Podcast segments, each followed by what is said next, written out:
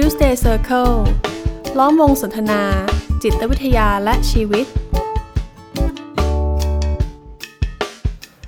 สวัสดีครับ กลับมาพบกันอีกครั้งหนึ่งกับ Tuesday Circle Podcast นะครับ ผมกุยกวีไกรม่วงสิริครับ ครับ ผมเอกสมภพจำจันทร์นะครับ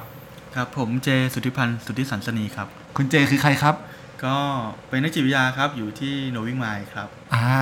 ครั้งแรกเลยจะสังเกตว่าเรามีวันนี้เรามีแขกรับเชิญ บุคคลที่สามแขกรับเชิญคหรัลับงจากเราพูดกันอยู่สองคนมาหลายเทปที่ผ่านมา ครับผมคนคนอาจจะสงสัยว่าเอ๊ะทำไมสามคนนี้อยู่ดีมารวมตัวกัน เพราะว่าวันนี้เรามาอบรมที่ต่างจังหวัดกันนะครับครับอืมเป็นการอบรมเกี่ยวกับทักษะการบริการปรึกษาอืมนะครับ ทีนี้ระหว่างที่พี่เอกกำลังบรรยายอยู่ ก็มีอาจารย์อยู่สองท่าน ที่เขามีคำถามขึ้นมานะในช่วงต้น โดยที่อาจารย์ท่านหนึ่งก็พูดถึงประสบการณ์ของเขาอืมที่ว่า เออ มีนักศึกษามาปรึกษาปัญหาแล้วนักศึกษาเป็นนักศึกษาหญิง แล้วปัญหามันเป็นปัญหาเรื่องเกี่ยวกับของผู้หญิงเนี่ยอืมอืมเราทำให้เขาแบบสตันไป ไม่รู้จะตอบยังไงดีนะครับ รวมถึงเอ่ออาจารย์อีกท่านหนึ่งที่พูดถึงว่า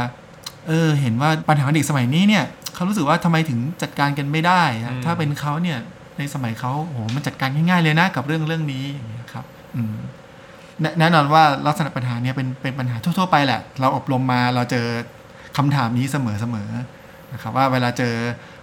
คนมาปรึกษาในปัญหาที่เราเราไม่เคยมีประสบการณ์เกี่ยวกับมันอืมหรือว่าในประสบการณ์ของเรา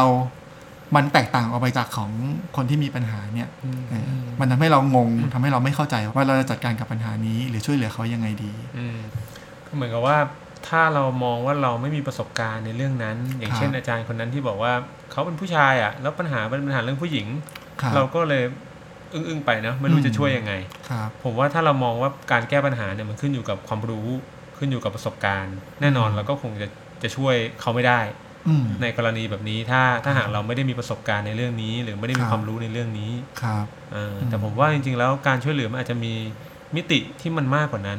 ครับอืมอืมมันคงคล้ายๆตอนเราทำงานนะครับ เพราะว่าเราคงไม่ไม่ได้มีประสบการณ์กับทุกเรื่องอะอืมกับกับคนที่มาปรึกษาเรา แปลว่ามันคงมีมิติอื่นให้เราทำงานได้อะถ้าถ้าอย่างนั้นเราคงต้องไม่มีประสบการณ์กับทุกเรื่องอืมซึ่งซึ่งเป็นไปไม่ได้อืมครับถ้าเราจะช่วยเหลือคนที่ป่วย เราต้องป่วยเป็นโรคนั้นก่อนหรือเปล่าอืมผมว่าก็มันก็คำตอบก็คงจะไม่จำเป็นอ่าครับเอออืมแต่มันจะมีการแต่เราก็ยังช่วยเหลือกันได้อืมยังไงนะในในบางรูปแบบ ผมว่าถ้าอย่างนั้นเราก็ต้องมามานิยามก่อนนะว่าจริงๆแล้วไอ้คำว่าช่วยเหลือเนี่ยอืมช่วยเหลือมันมันคืออะไรกันแน่ครับ เช่นวันวันก่อนเนี่ยมีคนมาถามว่าเขาทะเลาะกับเหมือนกับว่าเป็นผู้หญิงทะเลาะกับสามีจะเลิกไม่เลิกอะไรอย่างเงี้ย โอเค มันก็ง่าย ๆคำถามว่าจะเลิกดีหรือเปล่า ไปถามเพื่อนเพื่อนบอกเลิกเลยอืมไปถามเพื่อนคนหนึ่งนะบอกเลิกเลยถามอีกคนหนึ่งบอกเฮ้ยอย่าไปเลิกเพื่อลูกอ่าอืมไปถามพ่อแม่ ตัวเองก็อะก็แล้วแต่ลูกเลยอ่าถามแต่ละคนมันก็ได้คำตอบคนละแบบ แต่ถามว่า แล้วการให้คำตอบมันคือการช่วยหรือเปล่า ก็ในเมื่อก็เป็นคำถามที่มีคำตอบด้วยนะว่าโอเคจะเลิกไม่เลิกอืมถ้าเรามองว่าการให้คำตอบคือการช่วยอืมเราจะพบว่ากรณีนี้การให้คำตอบไม่ได้ช่วยนะอืมอืม เออเพราะผมว่ามันยังมีมันยังมีมิติของปัญหาให้ให้เราได้มองเพิ่มเติมอีกครับดังนั้นผมว่าในวันเนี้ยเราจะพูดถึงคล้ายๆกับว่าเป็นองค์ประกอบหนึ่งหรือทักษะหนึ่งครับหรือเป็นคุณสมบัติหนึ่งแล้วกันนะครับ ที่ผมมองว่ามันน่าจะมีประโยชน์ ไม่เฉพาะกับไม่เฉพาะกับพวกเราที่ทำงานในฐานะที่เป็นนักจิตวิทยาครับแต่ผมว่ากับคนทั่วๆไปเนี่ยถ้าอืมเราได้มีมีความเข้าใจตรงเนี้ยผมว่ามันก็จะช่วยทำให้เราสามารถไปช่วยเหลืออืม คนที่อยู่รอบๆข้างได้ด้วยผมว่าสิ่งนั้นก็คือสิ่งที่เรียกว่าการฟังอ่าที่บอกว่ามันเป็นทั้งทักษะก็ได้นะมองในแง่มุมมันคือทักษะครับมองอีกแง่มุมหนึ่งมันเป็นคุณลักษณะก็ได้ครับมหรือมองในอีกแง่หนึงมันเป็นความเข้าใจก็ได้มนะครับด้วยด้วยคำคำเดียวคือคือคำว่าการฟังการฟังอืมผมผมนึกถึงที่ผ่านมามันจะมีคำแนะนำมากมาย เช่นกรณีของ การดูแลผู้ป่วยโรคซึมเศร้าอืมอืมการดูแลคนที่มีความทุกข์คนมีความคิดอยากฆ่าตัวตายอืมจะดูแลยังไงดี แล้วข้อแรก ๆ เลย หรือว่าถ้าเป็นโปสเตอร์เนี่ยจะเป็นตัวที่เรียกได้ว่าขยายเป็นตัวใหญ่ ๆ เลยก็คือการระบุว่าให้เป็นผู้ฟังที่ดีอืมแต่ส่วนใหญ่แล้วก็มักจะไม่ได้มีคำอธิบายต่อว่าอืมการเป็นผู้ฟังที่ดีมันมันคืออะไรอืมมันคือยังไงมันเหมือนทำยังไงพูดง่ายแต่ทำยากเนอะพูดง่ายเพราะเราไม่นึกภาพไม่ออกว่า ฟังที่ดีต้องต้องเป็นยังไงวะเราก็ว่าเราก็ฟังนะเอออะไรอย่างเงี้ยเออบางบางครั้งมันทำให้เข้าใจไม่ตรงกันด้วยมไอ้คำว่าฟังที่ดีอะฟังที่ดีของเราฟังที่ดีของคนนั้นคนนี้มันมันอาจจะไม่เหมือนกันก็ได้อืมคำว่าดีของแต่ละคำว่าดีของแต่ละคนอืมอ่าอืมอ่าอ่าวันนี้ก็เลยเหมือนจะน่าจะมาคุยกันเรื่องนี้สักนิดนึงเพื่อให้เข้าใจตรงกันในมุมของในการทำงานของของเราเนาะในการทำด้านการปรึกษาทางจิตวิทยาเนี่ยครับผมการฟังทางด้านการปรึกษาเนี่ยมันมันมีอะไรบ้างใช่ไหมอืมอืม ครับก็จริงๆแล้วเนี่ยไม่ว่าเราจะใช้แนวคิดไหนในการทำงานนะผมว่าทุกๆ แนวคิดเนี่ยมันก็มีจุดร่วมกันก็คือการฟัง คือยังไงก็ตามแต่เราจะเป็นผู้ช่วยเหลือเนี่ยมันมันข้ามขั้นตอนนี้ไปไม่ได้อะข้ามไปไม่ได้เลยว่าเฮ้ยเราจะแบบจู่ๆมันแบบต่อให้ฟังไม่ดีเนาะฟังดีหรือฟังไม่ดีก็เป็นอีกเรื่องหนึ่งเนี่ย แต่ว่าต่อให้ฟังไม่ดีมันก็ต้องฟังอะ่ะไม่งั้นมันก็ไม่สามารถจะเข้าใจอีกฝ่ายได้ว่าตกลงเขาอะไรคือปัญหาของเขาอื เขาอยากจะมารู้อะไร อะไรคือคำถามของเขาอืมอะไรคือสิ่งที่เขาต้องการคำแนะนำจากเรา เพราะยังไงมันต้องเริ่มที่การฟังอืมแต่เนี่ยโอเค ฟังตรงนี้แล้วเนี่ย เราฟังอะไรกันบ้างล่ะ ถึงจะเรียกว่าเป็นการฟังที่ดีอืมเพราะว่าโดยส่วนใหญ่ที่เราคุ้นเคยกันก็คือฟังเนื้อหาอืมฟังสิ่งที่อีกฝ่ายมาพูดให้เราฟังครับ แน่นอนว่าเขาอาจจะเล่าถึงว่าใครทำอะไรที่ไหนอย่างไร ในส่วนของเนื้อหาที่อีกฝ่ายมาเล่า แต่ผมว่าแค่แค่จะตั้งใจฟังเนื้อหานี่ก็ไม่ไม่ได้ง่ายนะครับ ครับเพ ราะเราจะพบว่าอย่างที่เรานั่งคุยกันเนี่ยเราก็นั่งคุยกันมาเรื่อยๆนะครับ ถามว่าเราเองผมก็จำไม่ได้นะว่าพี่สองนาทีที่แล้วพี่กุยพูดว่าอะไรไปคือผมว่าเนื้อหามันเยอะอะอืมเอาง่ายๆว่าโอเค แค่จะตั้งใจฟังเราอาจจะยังจำจำกันได้ไม่ครบถ้วนด้วยซ้ำว่าครับแต่ละคนพูดว่าอะไรกันบ้างแล้วอาจจะจำได้เป็นเป็นเป็นประเด็นอืมเป็นข้อสรุปนะที่เราคุยกันไปเมื่อสักครู่นี้ครับอ่าอันนั้นก็เป็นแง่มุมที่หนึ่งซึ่งเป็นสิ่งที่หลาย ๆ คนคุ้นเคย ตั้งใจฟังคือเฮ้ยเราต้องไปฟังสิ ว่าเขาพูดว่าอะไรเขาถามว่าอะไรเขาอยากจะรู้อะไร อะไรคือปัญหาของเขาที่เขาบอกมาอืมแน่นอนผมว่ามันก็ไม่ได้ผิดนะฮะแล้วมันก็เป็นพื้นฐานด้วยว่าการฟังให้ได้ยินสิ่งเหล่านี้ที่อีกฝ่ายหนึ่งเล่ามาเนี่ยมันก็เป็นจุดตั้งต้นอืมแต่ในการฟังมันไม่ได้มีแค่มิติตรงนั้นครับมันยังมีสิ่งที่มันมันมันมาพร้อมกับเนื้อหาอืมแต่เจ้าตัวเองอาจจะไม่ได้พูดถึงมันตรงๆ หรืออาจจะไม่รู้ตัวด้วยซ้ำว่ามันมีมันมีสิ่งเหล่านี้อยู่อืมนะครับผมว่าสิ่งที่มาพร้อมกันอีกตัวหนึ่งก็คือความรู้สึกอืมอ่าบางทีเล่าเรื่องราวที่มันดูเหมือน แบบโอ้โหหนักหนาสาหัสมากเลย แต่น้ำเสียงราบเรียบ อืมหรือน้ำเสียงก็แบบ ในทำนองปงๆในทำนองที่แบบทำใจได้ เออ นั่นก็หมายความว่า เรื่องราวที่เขาเล่ามันก็อาจจะไม่ได้ทุกข์หรือหนักหนาอย่างที่เขาพูดถึงก็ได้ อืมอ่า แต่ในขณะเดียวกันบางคนเล่าเรื่องที่ดูเหมือนไม่มีอะไร แต่น้ำเสียงแต่แบบท่าทางสีหน้าแววตานี่สะท้อนให้เห็นถึงความอัดอั้นตันใจ ความรู้สึกท่วมท้นมากอืมๆทั้งๆที่เนื้อเรื่องดูราบเรียบดูเพลนอืมๆเนี่ยฮะว่ามันมีมันมีอะไรบางอย่างที่แบบเป็นความรู้สึกอะที่มาพร้อมกับเนื้อหาเหมือนกันครับอ่าที่ถ้าเราถ้าเราไม่ทันตระหนักเราอาจจะคิดว่ามันมีแค่เนื้อหานั่นแหละ เหมือนอย่างเมื่อกี้ที่ผมยกตัวอย่างเรื่องผู้หญิงคนเมื่อกี้ที่เขาอยากรู้ว่าเขาจะเอายังไงดี มันเหมือนกับก็เป็นคำถามว่าจะจะเลิกหรือไม่เลิกอืมถ้าเราสนใจแค่เนื้อหาเราก็จะหาคำตอบแหละชวนกันวิเคราะห์ว่าอืมคนเลิกดีไหมเลิกมีข้อดียังไงนึกออกไหม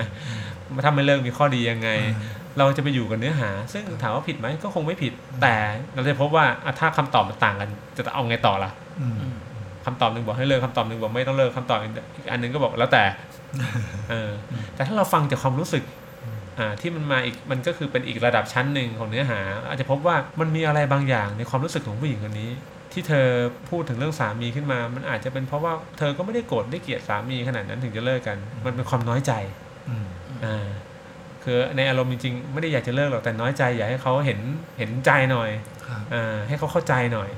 อืมอ่าอันนี้คือความรู้สึก แต่บางทีเจ้าตัวอาจจะยังไม่รู้ด้วยซ้ำว่าตัวเองน้อยใจอืม น้อยใจอะไรอยู่แค่รู้สึกว่ามันไม่พอใจเรื่องเรื่องหนึ่งที่สามีทำกับเขาอะไรอย่างเงี้ยอืมเออเพราะอันนี้ก็คือสิ่งที่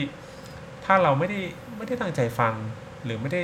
ไม่ได้ใส่ใจแล้วอาจจะไม่ได้ตระหนักเพราะมันมีความน้อยใจปะปนอยู่ในนั้นอืมเออหรือว่าอารมณ์ว่าโอ้เลี้ยงลูกก็เหนื่อย อะไรเงี้ยสามีก็ยังมาใช้ทำงานบ้านนู่นนี่นั่นไม่เคยเห็นใจเลยอืมแต่พอสุดท้ายมันถ้าเราไม่ได้ไม่ได้ทันตระหนักส่วนเนี้ยเราก็จะมาอยู่ที่ปลายทางว่ามันไม่พอใจอะอืม ไม่พอใจสามีเออใช้ชีวิตคู่มาด้วยกันทำไมไม่เห็นใจเลยอะไรเงี้ย เราจะไปอยู่กับตรงปลายทางว่ามันควรเลิกหรือไม่ควรเลิกอืมอืมแต่เราละเลยส่วนที่มันเป็นความรู้สึกไปครับเอออืมอันนี้ก็คือสิ่งที่มามามาพร้อมกับเนื้อหาครับอ่า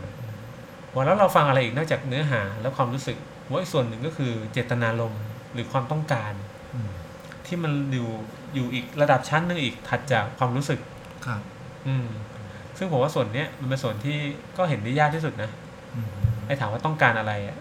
บางทีมันเราไม่ทันตระหนักว่าเราต้องการสิ่งนั้นนะอืมเอออมอย่างกรณีของผู้หญิงคนนี้ก็คือ จริง ๆ แล้วไม่ได้อยากเลิกหรือไม่ได้อยากจะมานั่งคิดด้วยซ้ำว่าจะเลิกไม่เลิกอืมแค่อยากให้สามีเขาเห็นใจหน่อยใส่ใจหน่อยเข้าใจเขาหน่อย นี่คือความต้องการ แต่ถ้าเราไม่ไม่ได้ไม่ได้ฟังดีๆจนมาถึงจุดเนี้ยฮะเราจะพบว่าโอเค ดูแค่เนื้อหาคนเลิกไม่เลิกก็ตัดสินใจไปตามนั้น แล้วอาจจะพลาดอะไรบางอย่างไปอืมนะครับถ้าถ้าเนื้อหาเราอาจจะแค่คิดว่าเขาอยากจะรู้แค่ว่าควรเลิกดีไหมอืมอืมแต่ถ้าฟังไปดีลึกๆ มันมันอาจจะไม่ได้เกี่ยวกับเนื้อหามันอาจจะมีคำตอบอยู่แล้วก็ได้ว่าอืมเธอไม่ได้อยากเลิกหรอกอืมแต่เธออยากให้สามีเข้าใจอืมเออเธออยากให้สามีใส่ใจมากขึ้นอืมอืมซึ่งจุดนี้เองเป็นจุดที่แตกต่าง กระบวนการฟังตรงนี้เองเป็นจุดที่แตกต่างคือ มันไม่ได้เป็นการให้คำตอบอะแต่มันคือการทำมันเป็นการสร้างความเข้าใจอืม เข้าใจที่เข้าใจอะไรก็คือเข้าใจตัวเองอ่าทำให้ผู้ที่เขาพูดผู้ที่เขาเล่าเนี่ยเขาเข้าใจตัวเขาเองมากขึ้นว่าตอนนนมันเกิดอะไรขึ้นกันแน่ มากกว่าที่จะไปอยู่กับการหาคำตอบ ซึ่งอันนั้นก็อาจจะไม่ใช่ประเด็นที่แท้จริง ไม่ได้อยากรู้คำตอบ ก็ถ้าจะพูดถึงว่าการฟังจริงๆแล้วเราฟังอะไรบ้างก็สักฟังสามตัวเนี้ยครับแต่หลักๆที่คนส่วนใหญ่ฟังก็คือเราฟังเนื้อหากันอ่าอ่าแต่ในการทำงานของนักจิตวิทยา หรือนักบำบัดหรือผู้ช่วยเหลือเนี่ยเราจะฟังที่ลึกไปกว่านั้นอืมก็คือในส่วนของอารมณ์ความรู้สึก แล้วก็ในส่วนของความต้องการหรือความปรารถนาด้วยครับนะครับอืมอืมอืมนะแต่อย่างที่บอกครับมันก็ไม่ง่ายนะ อืม ส่วนใหญ่แล้ว พอฟังแล้วก็จะไปอยู่ตรงตรงเนื้อหา แล้วก็พยายามที่จะหาคำตอบ อืมอืมแล้วผมว่าถ้าเราเราสังเกตดีๆนะอืมคำตอบเนี่ยมันก็สะท้อนถึงอะไรหลาย ๆ อย่างนะอืมไม่ใช่สะท้อนถึงอะไรหลายอย่างในตัวของคนมาพูดนะแต่เป็นในตัวของคนตอบ อืมสมมุติว่าถ้าเราบอกว่าก็เลิกกันสิ เลิกกันเนี่ยจริง ๆ แล้วเป็นคำตอบที่มันเหมาะกับเขาหรือจริง ๆ แล้วมันสะท้อนอะไรบางอย่างในตัวเรา อ่าอ่ามันเป็นมุมเออมองความเห็นอะไรเงี้ยเนาะแล้วส่วนใหญ่คำตอบเนี่ย มันก็จะมาจากจากตัวคนฟังอะไม่ใช่ตัวคนพูดอืมอืมซึ่งซึ่งในทางอ่าถ้าจะพูดในทางจิตวิทยาการปรึกษาเนี่ยเราก็จะมองว่าเอ่อเราจะมีอุปสรรคอืมอืมของการเป็นผู้ฟังอืมอุปสรรคของการทำความเข้าใจอีกฝ่ายหนึ่งนะซึ่งสำหรับผมก็ก็คงจะแบ่งเป็น 3 อย่างที่มักจะเกิดขึ้น อันแรกก็คือเรื่องของประสบการณ์เดิมอะ่ะคือถ้าถ้าบางคนเคยเคยมีปัญหากับสามีมาก่อน แล้วก็เลิกกันอย่างเงี้ยอืมหรือว่าเคยเคยได้ยินเรื่องราวเนี้ยอืมอืมจากคนอื่นมาเนี่ยเขาก็จะแนะนำว่าเออเลิกเนอะอืมแต่ถ้าเป็นคนที่ตัดสินใจฝ่าฟันอืมอืมแล้วก็กลับมามีชีวิตคู่ที่ดีกันได้เนี่ยเขาก็จะแนะนำว่าเฮ้ยเราต้องต้องอดทนสู้สิเราต้องสู้เพื่อลูกสิหรือบางคนเคยเคยไปได้ยินมาเคยไปเรียนรู้มาว่าเฮ้ยเราต้องตามแต่คนมาคนมาพูดนะ ตามแต่คนปัญหาของแต่ละคนมันไม่เหมือนกันนะอันนี้ก็มันก็โอเคอะเป็นความคิดที่โอเคอยู่ แต่มันก็จะเป็นคำตอบที่ไม่ได้มาจากความเข้าใจอืมแต่เป็นคำตอบมาจากประสบการณ์ครับว่าโอเคก็ลูกก็ลองคิดดูแล้วกันนะลูกอืมชีวิตของลูกเองอย่างนี้นะอะอันนี้ก็จะเหมือนกับที่อาจารย์ท่านหนึ่งถามเราในห้องครับที่ที่พูดว่าอ่าทำไมเด็กสมัยนี้ถึงเรื่องแบบนี้เป็นปัญหาละสำหรับเขาละครับ แต่เป็นสมัยเขาถึงไม่เป็นปัญหาใช่ไหมเพราะว่ามันประสบการณ์เดิมเขาเขารู้สึกว่าปัญหานี้สำหรับตัวเขาเขาเขารับมือมันได้แบบเนี้ยรับมือมันได้อืมแล้วเด็กสมัยนี้ เด็กคนที่มาปรึกษาเขาอะเฮ้ยทำไมเรื่องแค่นี้รับมือไม่ได้อืมันกลายว่าทำให้เขาเลยไม่ได้ไม่ได้ฟังสิ่งที่เด็กคนนี้กำลังกำลังบอกอืมอืมอันนี่คือประสเออเป็นอุปสรรคอันแรกนะอืครับมประสบการณ์เดิมประสบการณ์เดิม คือคงฟังแหละแต่ว่าฟังได้แค่เนื้อหาพวกอืมคนนี้นั่นฟังได้แค่เนื้อหาแต่ไม่ได้รับรู้ถึงว่า ข้างในอะไรที่ทำให้เรื่องเนี้ยเป็นปัญหาสำหรับเด็กคนเนี้ยอืมซึ่งมันไม่ใช่แค่เนื้อหาครับเพราะว่ามีประสบการณ์เดิมของตัวเองเนี่ยใช่มันมันผุดขึ้นมาในใจซะก่อนอืมนะครับตอนแรกมันเหมือนจะเป็นสิ่งสิ่งที่จำเป็นเนาะอ่าในมุมมองของของคนทั่วๆไปว่า เอ้ยครับมันต้องมีประสบการณ์สิในเรื่องนั้นอืมอ่าเราก็เลยเราจะได้มีคำตอบของเรื่องครับเรื่องนั้นอื ผมมาปรึกษาพี่กุยเพราะพี่กุยเคยมีประสบการณ์ในชีวิตคู่ที่ผ่านการหย่าร้างมาก่อนอืมแล้วผมเองเจอสถานการณ์แบบนี้ ผมก็เลยครับน่าจะมาปรึกษาพี่อืมแต่แทนที่ประสบการณ์ของพี่กุยจะมีประโยชน์กับผมบางทีก็อาจจะเป็นอุปสรรคอืมที่จะขัดขวางผมในการแก้ปัญหานี้ก็ได้ เพราะพี่กุยอาจจะให้คำแนะนำจากมุมมองของพี่อืมที่มันอาจจะเหมาะเจาะกับเรื่องราวชีวิตของพี่ครับแต่อาจจะไม่ได้เหมาะกับผมก็ได้อืมอ่าถ้าคำตอบมันมาจากประสบการณ์ อืมครับอันนี้ก็คือ อุปสรรคอันแรกเนาะแล้วอุปสรรคอันที่สองก็คือ ความเชื่อแล้วก็อคติ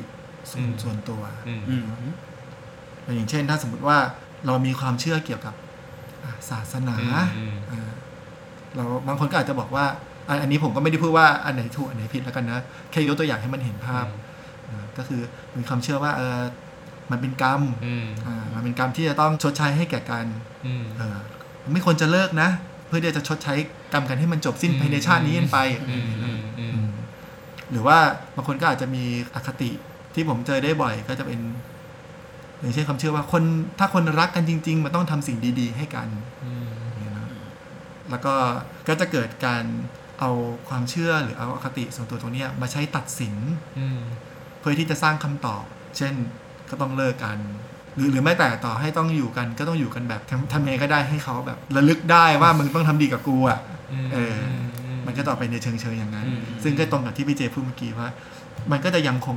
วนอยู่ตรงเนื้อหาอยู่ดีอืมแต่เราไม่ได้บอกว่า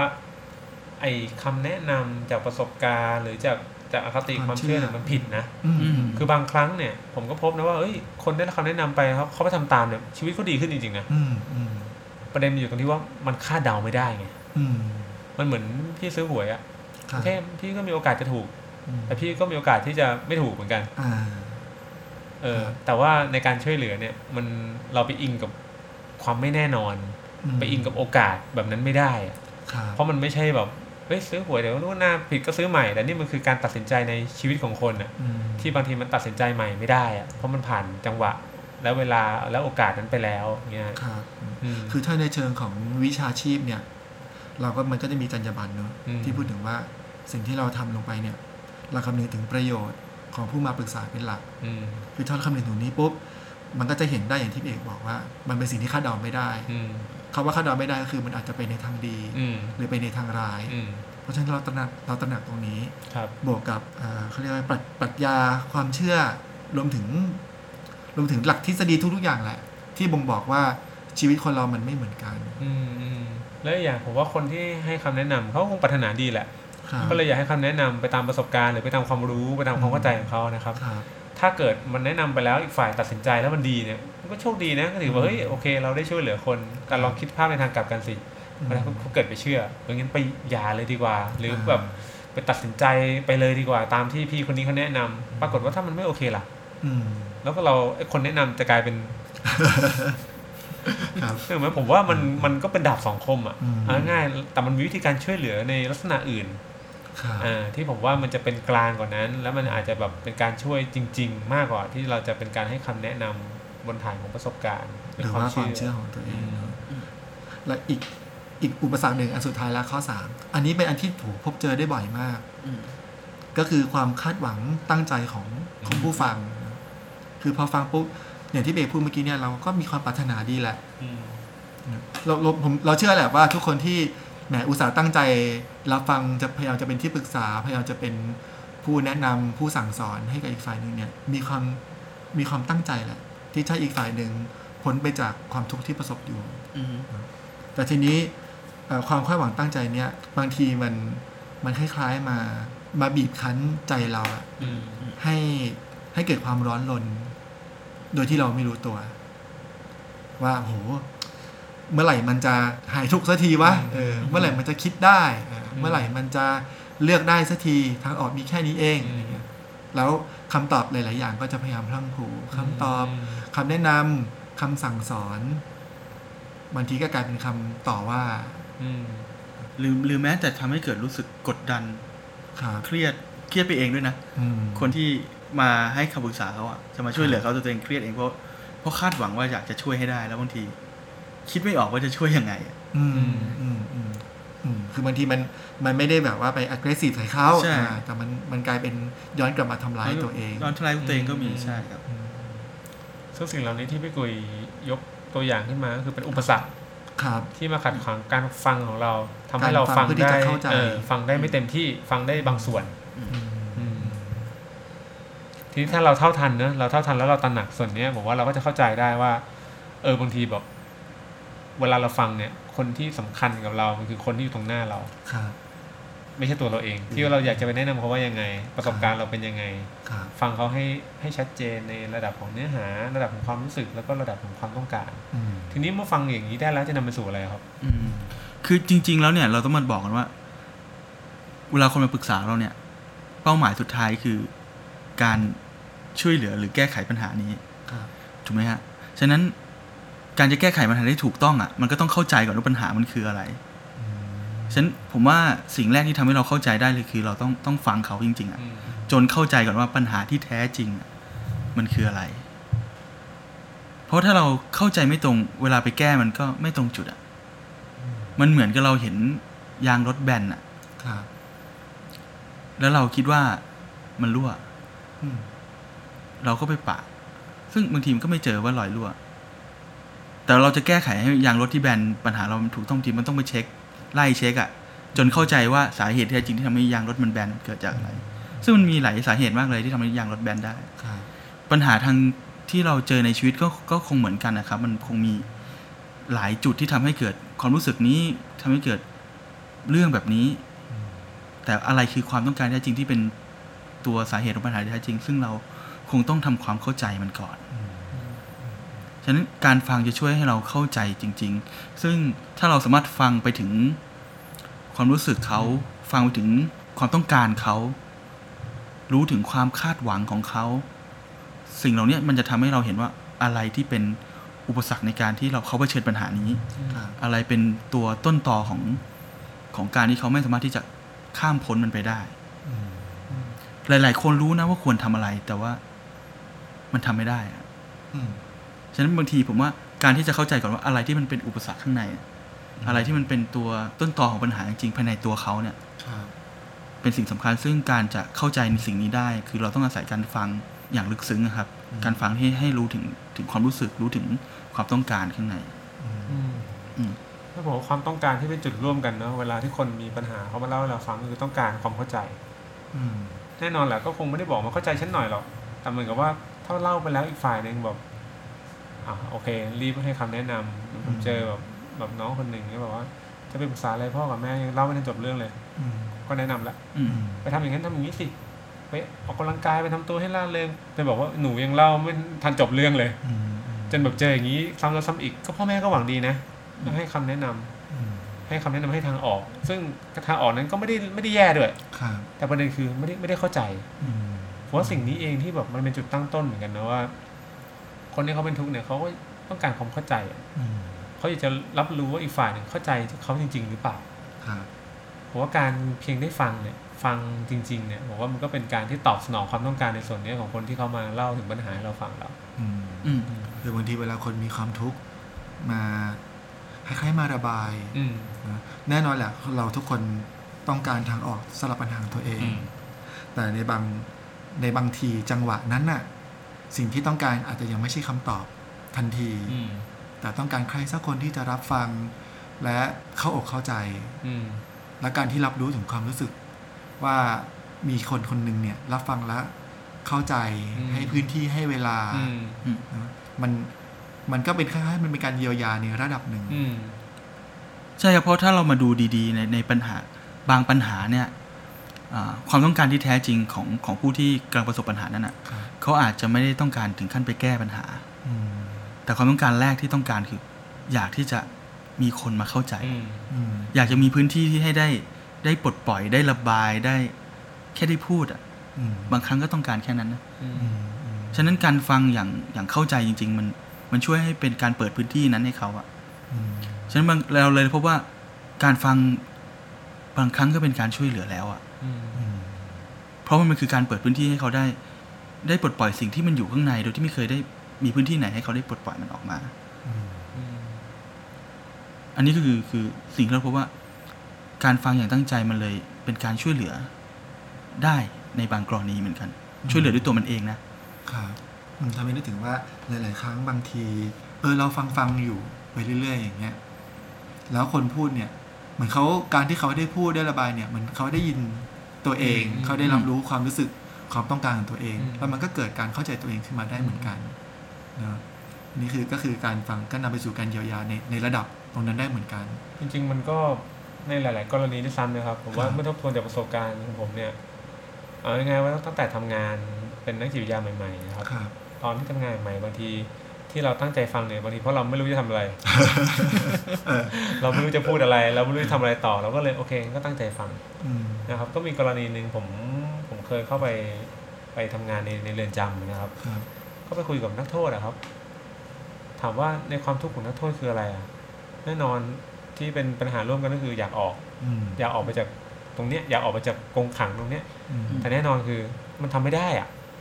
ถ้าถามว่าเราเป็นนักจิตวิทยาเราจะไปช่วยเขาได้ไงเราจะไปพาเขาออกมาเลย ก็ไม่ใช่อีกอืมแล้วก็โอเคไปคุยกับเขาก็ครั้งแรกๆที่เข้าไปผมก็ ไม่ได้พูดถ้าไม่ได้พูดอะไรเลยครับ ก็นั่งฟังเข้าไปโอเคเขาก็นั่งแล้วก็ระบายร้องผมร้องไห้นะครับเล่าถึงความทุกข์ใจยังไงพอเล่าจบเขาก็ขอบคุณเรามากเลยว่าเฮ้ยที่เราตั้งใจฟัง ตั้งใจฟังเขาอะอืมโดยที่แบบเขาไม่เคยได้เล่าสิ่งนี้ให้กับใครฟังมาก่อน หรือแม้กระทั่งว่าอยากเล่าแต่ก็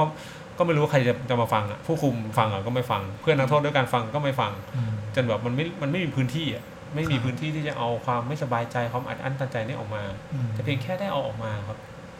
ก็ก็โล่งละอืมโล่งนี่ไม่ได้หมายความว่าหมดปัญหานะแน่นอนอืมก็ยังต้องอยู่ในในในเรือนจำต่อนั่นแหละแต่มันก็มันก็เบาบางลงอืมอืมอืมอันนี้คือหนึ่งตัวอย่างของการที่ว่าแค่ฟังเลยนะอืไม่มีคำแนะนำใดๆเพราะคำแนะนำอะไรก็ช่วยไม่ได้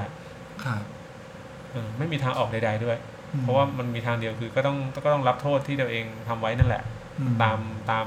จำนวนที่ถูกกำหนดครับแต่ว่าตามเกณฑ์ใจมันก็มันก็เบาลงอืมใจมันไม่หนักเหมือนเดิมอืมอืมพอพี่เอกตัวอย่างมาทางผมนึกถึงอีกกรณีหนึ่งเหมือนกันที่ แต่ครั้นี้ไม่ไม่ไม่ไม่ใช่เป็นเคส แต่ว่าเป็นเพื่อนอืมที่ตอนแรกนัดเราไปคุยเรื่องอื่นอะอืมไม่ไม่ได้นัดเราไปคุยเรื่องปัญหาอะไรหรอกอืมแต่พอ ได้นั่งคุยเรื่องนั้นเรื่องนี้ ฟังเข้าไปเรื่อยๆ เนี่ย อยู่ดีก็เข้าไปในปัญหาของเขาแล้วก็แค่ฟังติดตามไปเรื่อยๆอืมคุยกันในร้านอาหารเราก็ไม่ได้คิดว่าเราจะไปทำเคสอะไรเราก็ฟังเพื่อนไปเรื่อยๆจนถึงจุดหนึ่งเพื่อนก็พูดขึ้นมาว่า กูโกรธผัวอยู่นี่หว่าเออมันคือมันไปถึงจุดนั้นได้ได้ได้จริงๆเขาเกิดความเข้าใจเลยขึ้นมาแล้วเขาก็อืมเออเขาก็เกิดเกิดการตัดสินใจว่า เออเขาโกรธสามีแล้วก็เหมือนกับ คาดหวังจะให้สามีเป็นนั่นเป็นนี่อะไรเงี้ย แล้วอยู่ดีเขาก็กลับไปจัดการชีวิตคู่ของเขาไปหาวิธีอยู่ร่วมกับสามีที่ยังไงก็จะไม่เปลี่ยนไปอย่างที่เขาต้องการอืมอืมอืมเขาก็วางความต้องการของเขาลงได้จากตรงนั้นอืมนะครับ หรือว่าอีกกรณีหนึ่งที่เป็นหญิงสาวที่มาปรึกษา แล้วเขาก็จะพูดตอบช้ามากอะ่ะอืมอืมมีความอึกอักแล้วก็บางทีเว้น เว้นในการพูดแต่ละประโยคเนี่ยเป็นนาทีอืเลยมอืมแล้วพอถึงจุดหนึ่งเขาก็พูดถึงว่าเขารู้สึกขอบคุณ ที่เราเป็นฟังเขาแล้วเขาก็ร้องไห้อืมออกมาเยอะมากทางเซสชันเนี่ยไม่มีน้ำตาเท่าไหร่เลยนะอืมแต่พอเขาพูดว่า เขารับรู้ว่าเราฟังเขาเนี่ยโหน้ำตามันออกมาเยอะมากอืมนั่นก็สะท้อนให้เห็นถึงว่า บางทีปัญหาของของคนบางคนเนี่ย มันอาจจะไม่ใช่ปัญหาเรื่องนู้นเรื่องนั้นเรื่องเนี้ยแต่ปัญหาคือไม่มีคน รับฟังอืมไม่มีคนเอ่อให้พื้นที่ไม่มีคนทำความเข้าใจเขาเพราะเพราะว่าจริง ๆ เท่าที่เราทำงานเราจะพบว่าปัญหาของการไม่มีพื้นที่เนี่ย มันค่อนข้างเยอะทีเดียวนะอืมครับหลาย ๆ คนมีศักยภาพในการแก้ไขปัญหาตัวเองครับ แต่ว่าสิ่งที่ต้องการจริงคือต้องการพื้นที่อืมที่จะได้ได้มาทบทวนได้มาอืมพูดได้มาระบายมันออกมอืมมันเป็นภาพเหมือนกับเราเราเอาของยัดเข้าไปในห้องเก็บของอะ อะไรอะไรก็ยัดเข้าไปจนไม่รู้ว่าแบบมันมีอะไรอยู่บ้างอะครับไม่มีพื้นที่พอให้ได้เห็นว่าจะจัดแจงจัดการอะไรยังไงผมว่าพอมีพื้นที่เนี่ยพอเราได้คลี่ของออกมาดูว่าเอ้ยอันนี้มันไม่จำเป็นอันนี้มันจำเป็นเก็บไว้อันนี้ไม่จำเป็นทิ้งมันไปอืมมันก็เกิดกระบวนการที่จะเรียบเรียง กระบวนการที่จะจะจัดการตัวมันเองอะครับแต่พอพื้นที่มันไม่ไม่มีปุ๊บเนี่ยผมว่ามันก็มันก็ทำอะไรต่อลำบากเหมือนกันอืมแล้วการฟังนี่ก็เป็นเป็นการให้พื้นที่อืมเป็นจุดเริ่มต้นครับที่จะกลับมาสำรวจกลับมาทบทวนตัวเองครับ ผมว่าไม่ไม่ไม่เฉพาะแต่เพียงกรณีที่มีปัญหานะ ผมเคยเจอกรณีว่า อยากเล่าเรื่องดีๆอะอืมอืมอืมอืมคือมาเล่าเรื่องดีๆให้ฟังอะเพราะว่าเพราะไม่มีว่าใครฟังอะไม่มีใครฟังอ่าอ่าอ่าไม่ใช่ปัญหาเลยนะอ่าเอ้ยเรื่องนี้เขาภูมิใจในตัวเอง เขารู้สึกดีกับตัวเองเขาแบบชื่นชมตัวเองที่เขาทำได้อะอ่าแต่เหมือนจะไปเล่าให้ใครฟัง มันก็เหมือนกับไม่ได้อินไปกับเขาไม่ได้สนใจที่จะฟังจริง ๆ ฟังอ่าแบบขอไปทีจนเขารู้สึกว่าแล้วเราจะไปเล่าให้ใครฟังอะอ่า เลยมาเล่าเรื่องดีๆให้นักจิตวิทยาฟังก็ผมว่าเออมันก็ก็เหมือนกันนะ ผมว่าไม่ต่างเนี่ยเรื่องดีกับเรื่องไม่ดี เพราะว่าผมว่าเราแต่ละคนต้องการพื้นที่อะครับอืมที่เราจะได้แบบเออเปิดเผยทำความเข้าใจอะไรบางอย่างให้อยู่ในตัวเรา ครับอืมแต่ทางนี้เราก็ที่พูดยกตัวอย่างตรงเนี้ย ก็ไม่ได้หมายความว่าการฟังเนี่ยมันจะเป็นการช่วยเหลือแบบเป็นเสร็จไปทุกอย่างใช่ฟังคือการฟังเป็นเป็นจุดเริ่มต้นสำคัญอืมอืม ซึ่งแน่นอนบางปัญหามันคงต้องต้องหาทางแก้ หรือต้องลงมือทำอะไรสักอย่างหรือต้องหาความรู้สักอย่างมาช่วยอะอืมแต่ว่าการฟังที่ที่เข้าใจที่แท้จริงมันทำให้ การหาวิธีช่วยเหล่านั้นอะมันตรงมันตรงกับปัญหาที่สุดอืมมันผมเปรียบเปรยมันจะเหมือนกับการที่ที่แม่เราเลี้ยงลูกอ่อนครับๆแล้วลูกร้องไห้อะอืมซึ่งการร้องของเด็กอะ เราไม่รู้หรอกเพราะมันภาษาภาษามันไม่เป็นภาษาด้วยซ้ำครับแต่แม่สามารถฟังเสียงร้องจนเข้าใจว่าเสียงร้องแบบนี้ คือฉันปวดท้องนะอืมเสียงร้องนี้คือฉันหิวนะอืมเสียงร้องแบบนี้คือหนาวนะครับเสียงร้องแบบนี้คือไม่สบายนะอืมอืมคือแม่ฟังจนเข้าใจลูกครับแม้มันจะเนื้อหามันจะไม่รู้เลยมันเป็นแค่เสียงร้องอืมแต่รู้ถึงความต้องการของลูกอืมแล้วก็รู้ว่าปัญหาของลูกแบบเนี้ย เราควรจะทำยังไงอืมอืมแต่ถ้าเรา เราไม่ทันตระหนักตรงนี้เนาะมันก็จะมีอุปสรรคอย่างที่บอกว่าประสบการณ์เดิมอะเขาเขาใช่คราวที่แล้วลูกร้องเพราะว่าหิวอืมเพราะฉะนั้นทุกครั้งที่ลูกร้องก็เอานมยัดอืมมันก็จะไม่ได้แก้ปัญหาใช่ก็ในเทปนี้นะครับ แล้วก็เหมือนกับเอาเรียกว่าอะไรเอาเอาเนื้อหาที่เราจะเอาไปอบรมมันพรุ่งนี้พอดีนี่แหละเออมามามาแบ่งเขาเรียกว่าดึงส่วนหนึ่งอืมอ่าซึ่งเป็นคุณลักษณะที่เราก็มองว่ามันเป็นความสำคัญอันดับต้นๆ เป็นประตูบานแรกอืมที่จะนำไปสู่การช่วยเหลือการแก้ไขปัญหา อีกอืมต่างๆ มากมายอืมหรือในบางปัญหาที่อาจจะยังไม่สามารถแก้ไขได้ในในทันทีได้ณขณะนั้น หรือว่ามันเกินกำลังของเรา หรือแม้กระทั่งกำลังของ